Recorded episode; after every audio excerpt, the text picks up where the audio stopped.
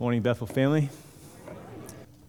All right, so if you want to turn in your Bibles to Genesis chapter 3, we are doing a series through the book of Genesis, and we're going to finish chapter 3 here this morning. Started last week, and we're going to look at verses 15 to 24, 14 to 24 this morning. So, pretty easy to find, first book of the Bible. If you don't have a Bible, there's one in the pew in front of you, and you can find Genesis 3 on page 3. 2 and 3, but the verses we're looking at are on page 3.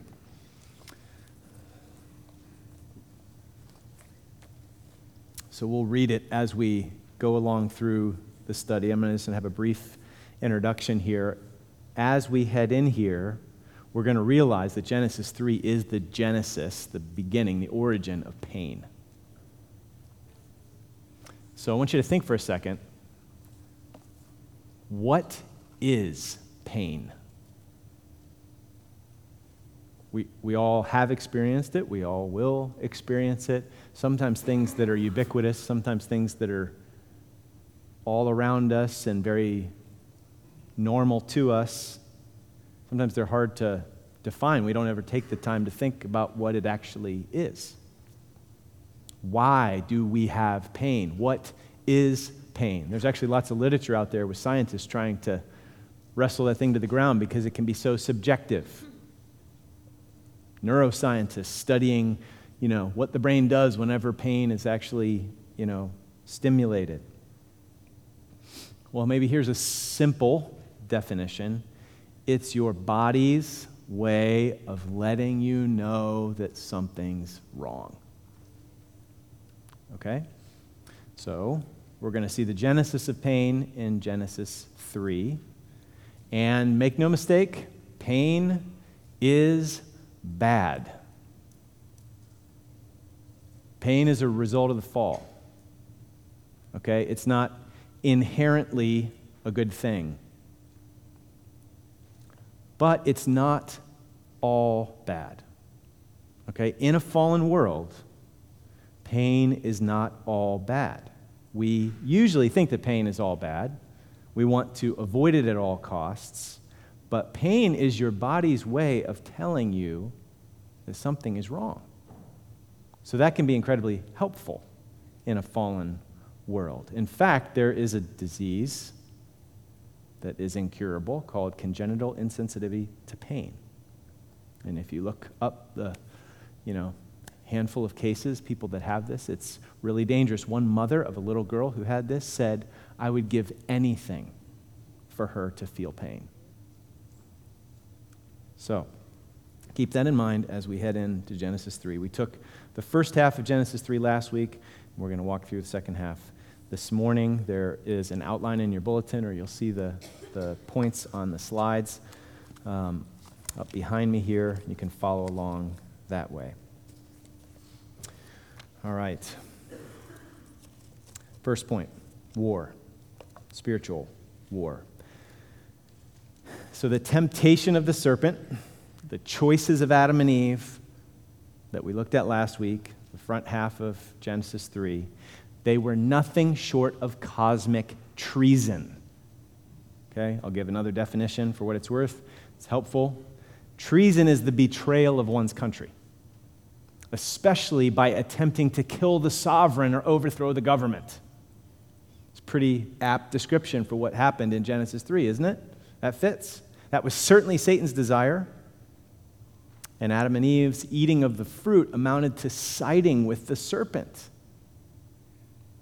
So let's look at how God then responds to this cosmic rebellion, this cosmic treason. Look at verse 14. So the Lord God said to the serpent, because you've done this, cursed are you. Above all livestock, above all the beasts of the field, on your belly you shall go, dust you shall eat all the days of your life, which is an image of utter defeat in other parts of Scripture. I will put enmity between you and the woman, and between your offspring and her offspring. He shall bruise your head, and you shall bruise his heel. So God curses the serpent directly. And in verse 15, God promises that he, God will put enmity between Satan and the woman, between the serpent's offspring and the woman's offspring. So you're thinking, okay, the serpent's offspring, what does this mean? Satan spawned little demon babies after this, you know? Like, what, what's going on? No. As we continue along through Scripture, we realize that there are two kinds of people in the world those who belong to God and those who belong to Satan. Okay? And obviously, we all enter the world kind of slaves of the evil one, even though we don't know it. Okay? Slaves of darkness, of our sin. So we can transfer, we can be transferred, right? Okay? But this is actually a really hopeful sign for the woman right off the bat. Do you see it?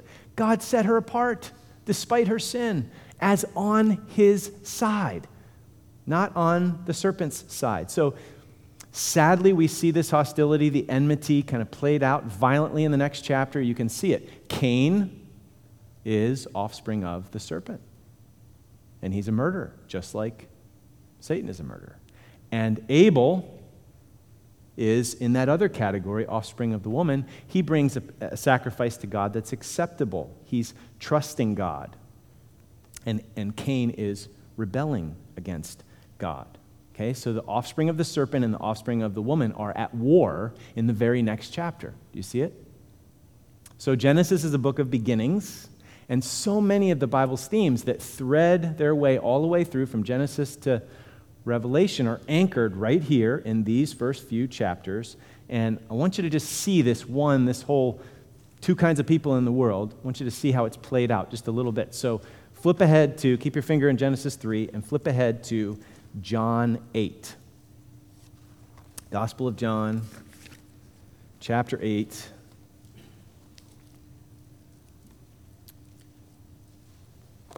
chapter 8, that's the big number. Verses are the little numbers. So it's on page 894 if you're using the Pew Bible.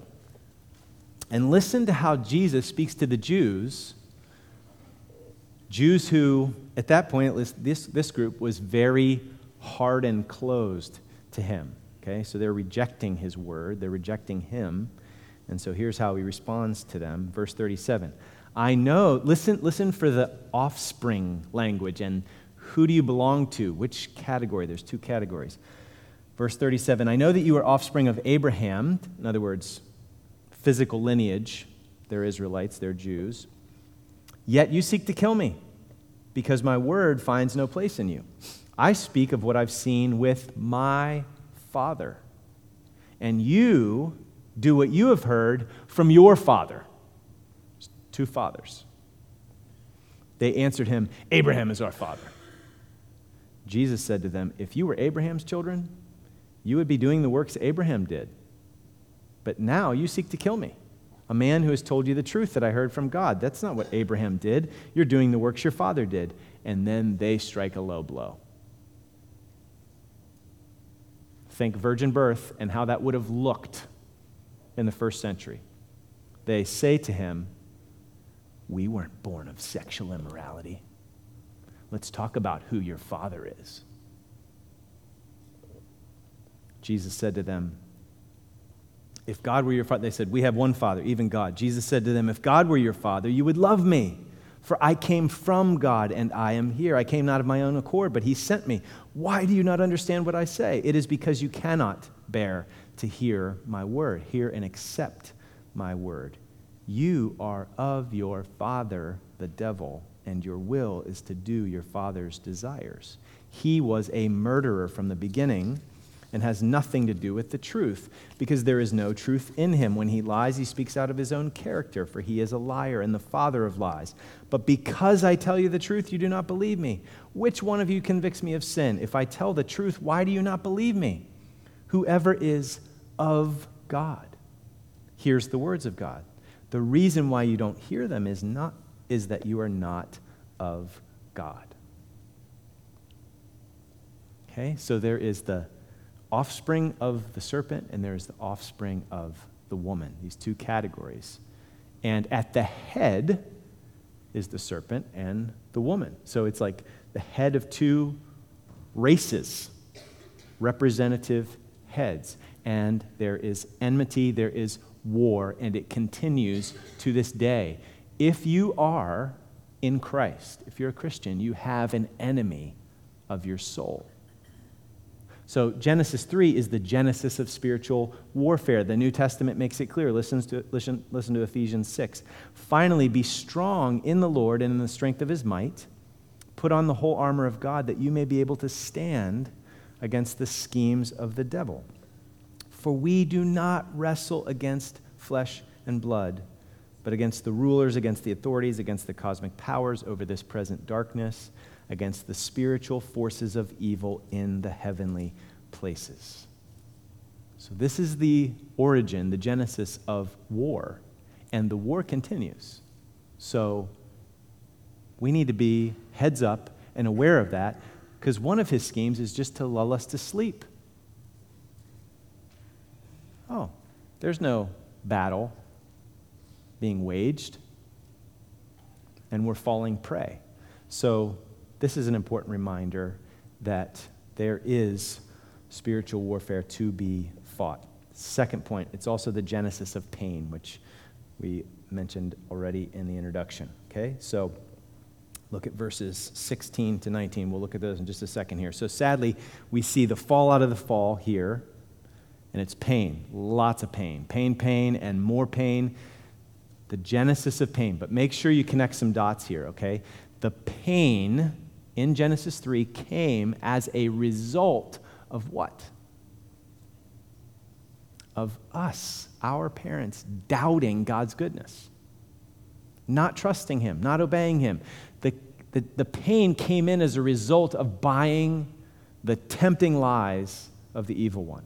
So, Hamilton, one of the commentators, summarizes this so well. He says, The serpent held out to the couple the prospect that being like God would bring with it unlimited privileges, unheard of acquisitions, and gifts.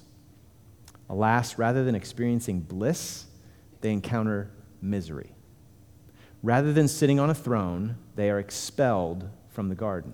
Rather than new prerogatives, they experience only a reversal. The couple not only fail to gain something they do not presently have, the irony is that they lose what they currently possess unsullied fellowship with God. They found nothing and lost everything. And there's nothing new under the sun. In every temptation, every time you are tempted to doubt the goodness of God and his ways and his wisdom and his plan and his commands and go your own way. Every temptation holds out the promise of something better. But what ends up happening is when we buy those lies, we find nothing and we lose everything. So, pain gets its start right here. We'll see the painful consequences in three categories in verses 16 and 19. For the woman, for the man, and then for marriage. So, pain in childbearing, pain in providing, and pain, or you could say war, in marital relationships. So, first, the pain in childbearing. Look at verse 16. To the woman he said, I will surely multiply your pain in childbearing. In pain you shall bring forth children. Now, I mentioned this last week, but it's worth seeing again. God doesn't curse the woman. Did you ever notice that? He curses the serpent directly, but he doesn't curse the woman. These are painful consequences, very real consequences. And even though all humanity and even the creation is under a curse, God does not curse the woman or the man directly.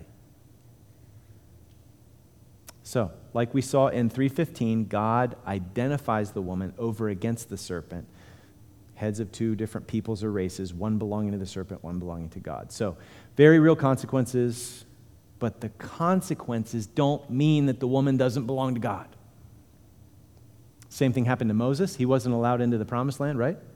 But that doesn't mean he didn't belong to God. David, consequences to his egregious sin, doesn't mean he wasn't a man after God's own heart. And the same thing can happen to us. But sometimes what do we do? We read the consequences as though God has forsaken us. No, no. That's not necessarily the case. So, other thing we should notice is the connection between verse 16 and verse 15. So, yes, childbearing will be filled with great pain, but do you see it?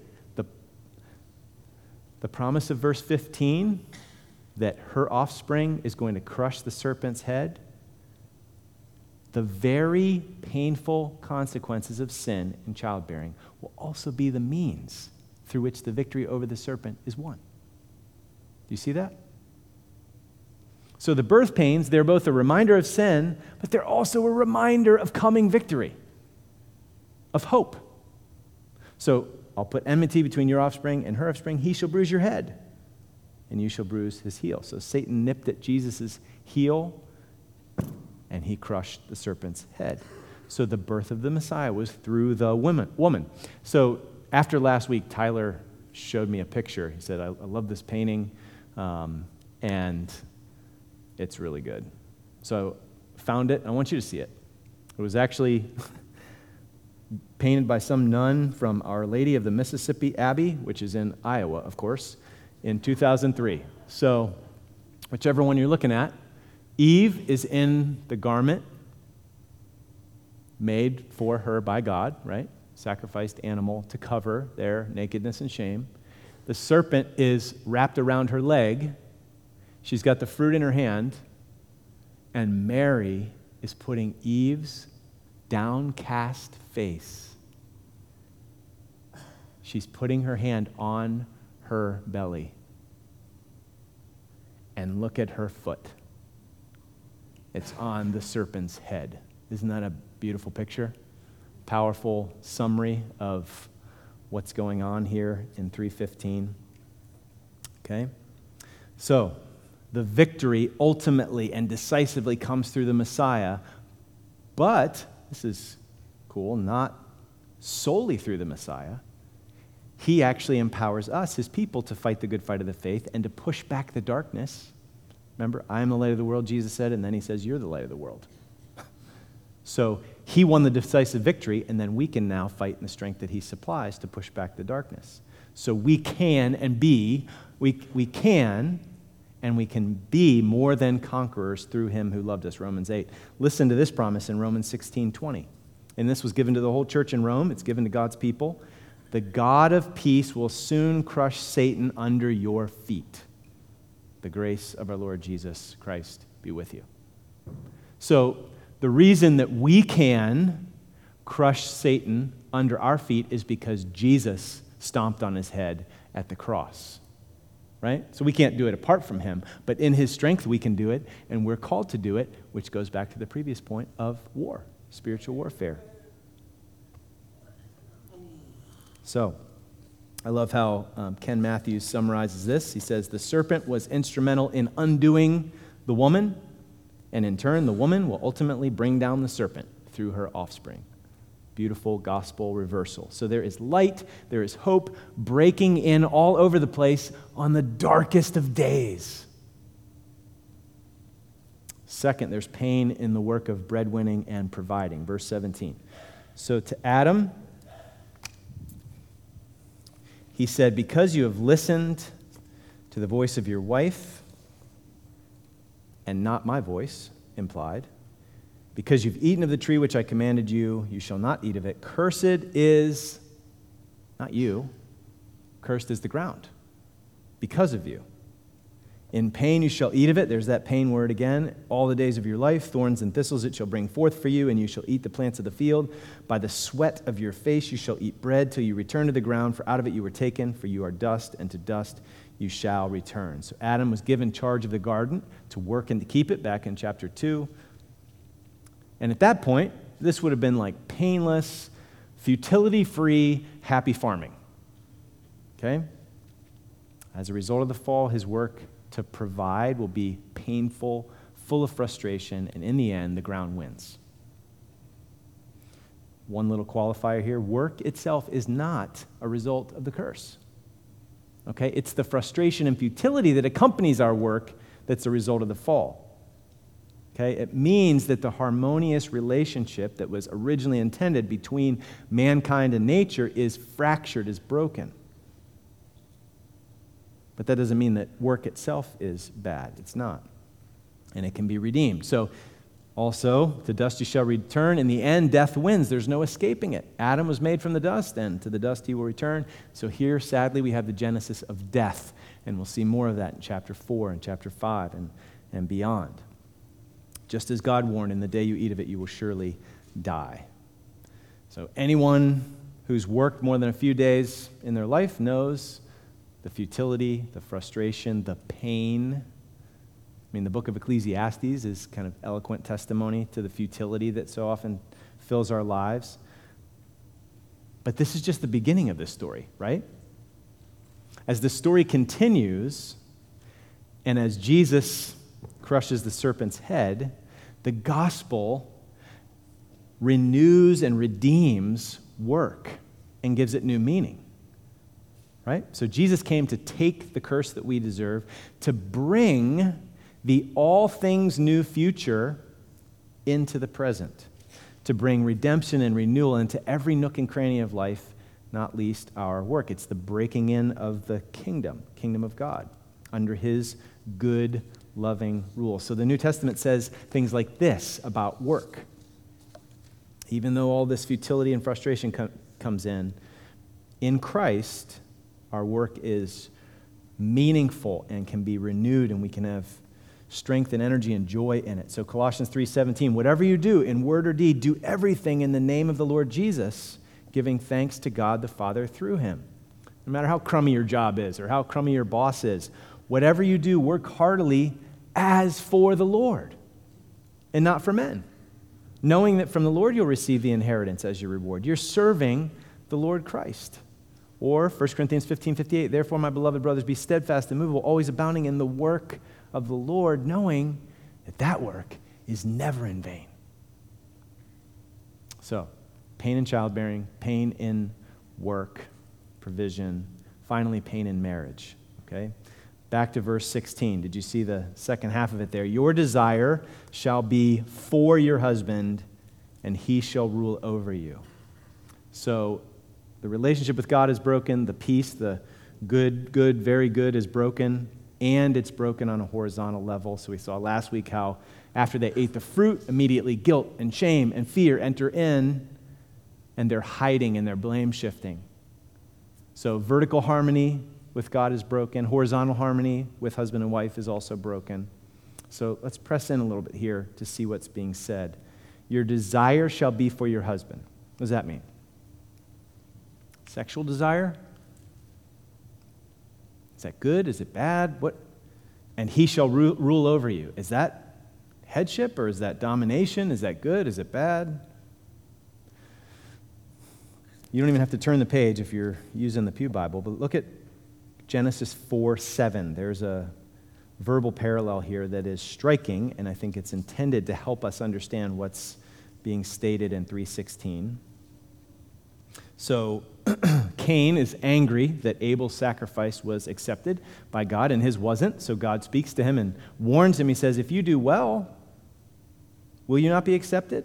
If you do not do well, like, trust me, present the appropriate sacrifice you'll be accepted. If you do not do well, sin is crouching at the door.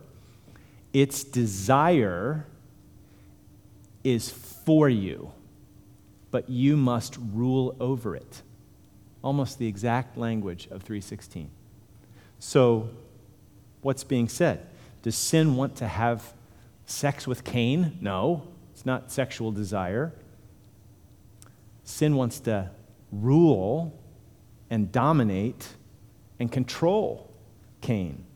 But he must master it, he must exercise control over it. So bring that back into chapter 3. The woman's desire will be for her husband, she will desire control. She may do it brazenly, she may do it more subtly through manipulation, but she will want to do it. Any amens from the women in the room that this is in your heart? It's really quiet. Okay. It's okay. I'm really going to I'm really going to like poke at the guys more. So if I need to say that. But then and he will rule over you. Just like in 4 7, it means you must master it, dominate it. That's not positive. This is fallout from the fall. Harmonious marital relationships where they both ruled together, original good, good, good, very good intention, or good design.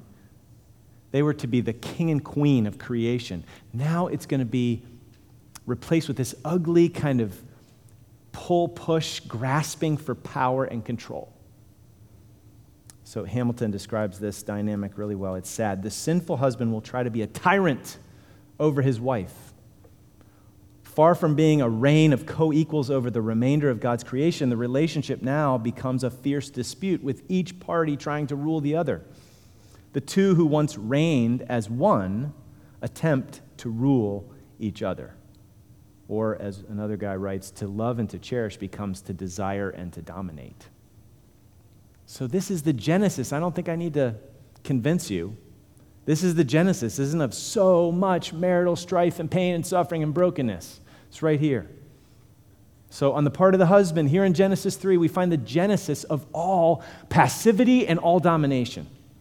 Right here, headwaters. And Sadly, those oftentimes go together, don't they? Passive aggressive. So, passive husbands, aggressive, domineering husbands, and then passive aggressive husbands, or men in general. So, it's all here in Genesis 3. Remember back at the end of verse 6?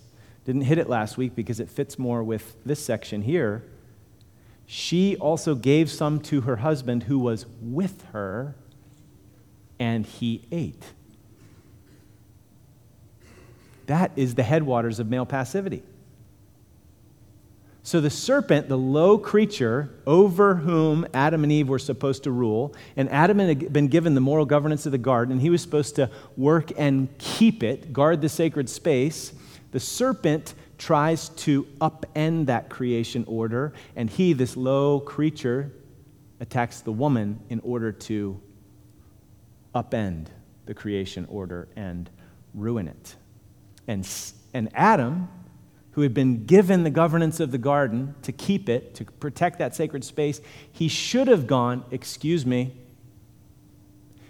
if you're going to get to her, you got to come through me first. Like, these are lies, get out of here. He should have banished the serpent from the garden. But instead, he sat passively by.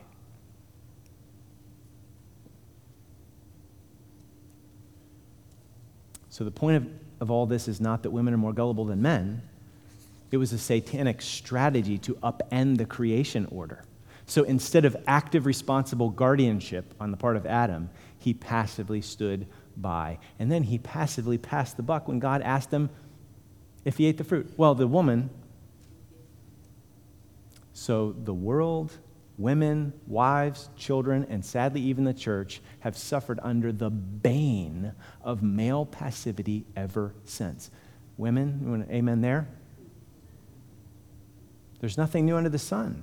But that doesn't mean we have to keep falling for the same old temptations and schemes. So the ditch on the other side, so your desire will be for him and he will rule over you so, passivity is a ditch for men, but also domination, throwing their weight around, throwing your weight around. So, to threaten, to bark, to do what's necessary to get your wife under your thumb, any kind of abuse, that is the opposite of God's original good design. It's the opposite of the beauty and wisdom of complementarity as He originally designed it. So, domination and abuse, control, controlling husband, those are not true spiritual leadership. They're actually lazy and selfish. It's the result of weakness, not strength, insecurity, to be so easily threatened. And again, this passive aggressive that so oftentimes goes together, vacillating between the two. It's like, I'll let you do all the hard work that I don't want to, selfishness, until you step on my toes, threaten my control, and then I'm going to get aggressive and throw my weight around. I mean, I think some husbands, I don't know, if you're in here, if this is you, we can just repent of this and fix our eyes on Jesus. Some men maybe even hold back and serve in calculated, minimalistic ways so that their wife's expectations never get too high because, you know, if, she, if I do that, then she's going to expect more and then more and more and more. So I'm just going to hang back here. keep the expectations low. Like, we need to realize, men, that passivity is not passive, it's very active. And we have to pummel it to death by the grace of Jesus. So, our wills need to be governed by the grace of God. So, Jesus, the perfect man, the perfect image of God, comes. And how did he treat his bride? He laid his life down for her. He was the servant. Doesn't mean he didn't lead, but he led with humility and proactive concern. And his headship was burden bearing headship, not rights exercising headship for the sake of personal gain. So, our wills, men, must be governed by the redeeming, recreating power of the gospel to conform us to the image of Christ, the perfect husband, so that we can pummel our passivity, that we can just put any kind of domineering tendencies to death. Headship is not like spiritual leadership is not a right to be used for your selfish advantage. It's a responsibility and a burden to be borne for the good of your wife and your children. So the burden of spiritual leadership ought to rest heavily on us as men. And we ought to make war with passivity and domination. And we ought to seek Christ likeness active, humble, strong, servant hearted headship. All right. Women, there's ditches on either side for you as well. So there can be a, you know, her desire will be for her husband. So there can be a blatant usurping of leadership in marriage where women henpeck their wives or belittle them or shame their husbands into silence and submission. That's something to be put off, put to death. But there's also this opposite ditch where it's much more subtle, where you use your smarts and your female powers to control your man. So, what is going on there? It's this dynamic, not of respect and support of his spiritual leadership, but it's actually a prideful superiority that is smart enough not to be obvious about it. So we need to know our tendencies to play these games. They're satanic strategies. Let's cast them off. We need to pursue the redemption of marriage that comes by the power of the gospel. So, what kind of husband was Jesus? Is Jesus? And for wives, what kind of what was the nature of Jesus' submission to the Father? What's the nature of the church's relationship to Jesus? What ought that look like? The posture of us, his church, his bride, toward him, our divine husband. And oh, how desperately the church, our church, our children, our world needs to, to not just hear us talk about the wisdom of God's good design for marriage, though they do, they need to taste and see that God's marriage design is good. Because they look around and go, if I ever get married, I actually might want to be married because I want it to be like that. And that is possible by the power of the gospel.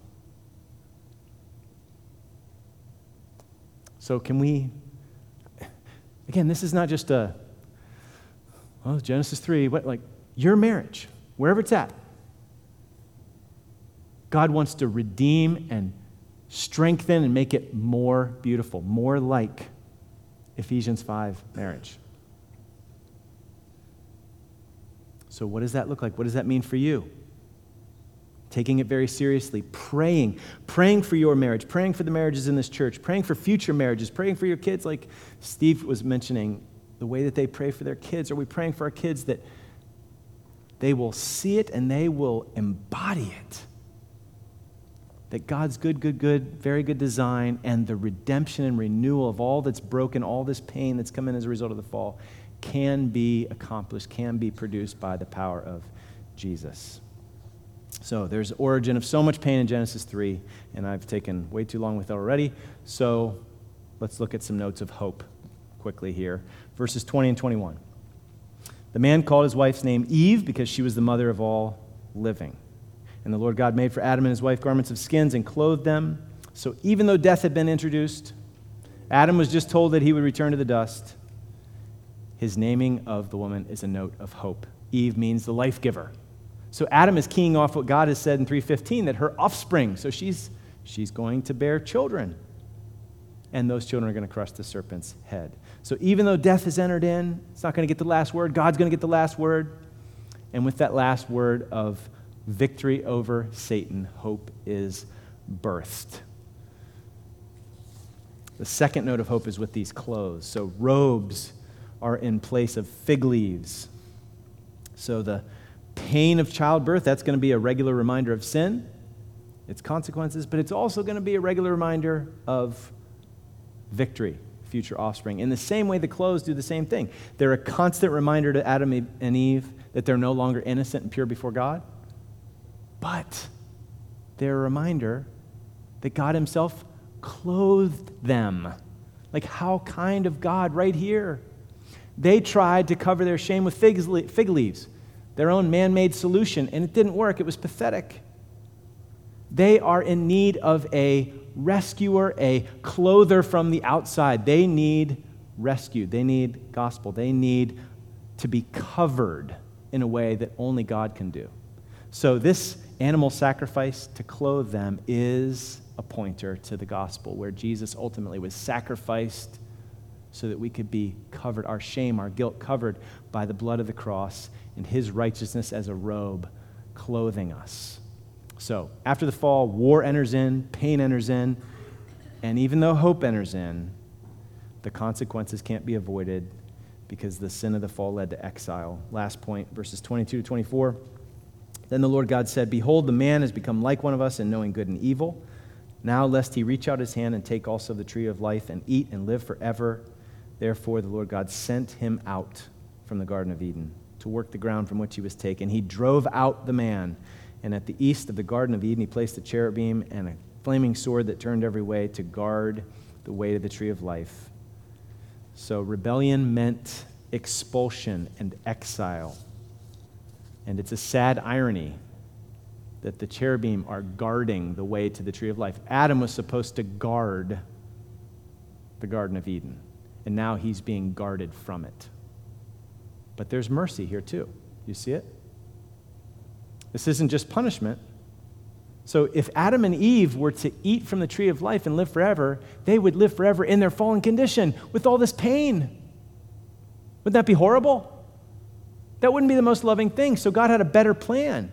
He did not want them to eat of the tree of life again under the curse, but He did want them to eat of the tree of life again after He had taken the curse and made all things new.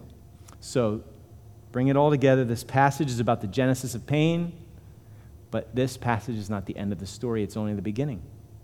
And so there's hope embedded here at the beginning of all things broken the genesis of pain, led to ultimately the cross, the apex of pain, where a cursed tree became a tree of life. And then, you know what? Now we are heading unstoppably to the everlasting end of pain, the terminus of pain. So, if Adam and Eve had eaten of the tree of life, pain would have been eternal.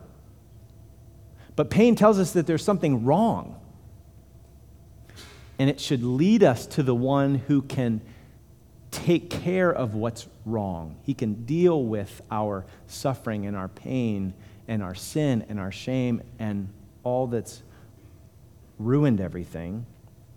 And that same one is the one who promises the day when his healing will be complete when we eat from the tree of life. So, just maybe prayerfully, let me read the conclusion of the story here, and then we're going to sing um, a song fittingly to close Christ is mine forever. But just listen as the musicians come on up. Revelation 21 and 22. This is the end of the story. This is God's ultimate plan. Then I saw a new heaven and a new earth. For the first heaven and the first earth had passed away, and the sea was no more. And I saw the holy city, New Jerusalem, coming down out of heaven from God, prepared as a bride adorned for her husband.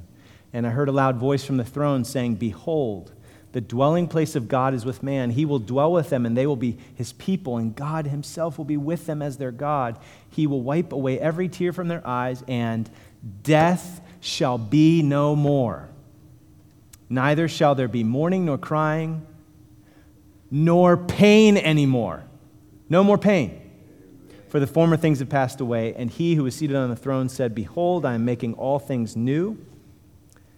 And then the angel showed me the river of the water of life, bright as crystal, flowing from the throne of God and of the Lamb through the middle of the street of the city. On either side of the river, the tree of life, with its 12 kinds of fruit, yielding its fruit each month. The leaves of the tree were for the healing of the nations. No longer will there be anything accursed. No more curse. But the throne of God and of the Lamb will be in it, and his servants will worship him. That is the story. It's our story. So the fall was the genesis of pain because of our sin. But it led in the mercy and love of God to the apex of pain, Jesus on the cursed tree, again because of our sin. But all of human history, every single human, everything is heading to either eternal pain, if you reject Jesus, or the terminus of pain. And everything healed and made new and good and perfect forevermore. So we're going to close by singing, Christ is mine forevermore, fittingly as we close. So, just given the time, be great if the kids sung this song with us because this is a good song. So if you want to go get your kids and bring them in so they can join you in singing this good song, feel free to do that, and I'm sure the nursery workers will be happy about that.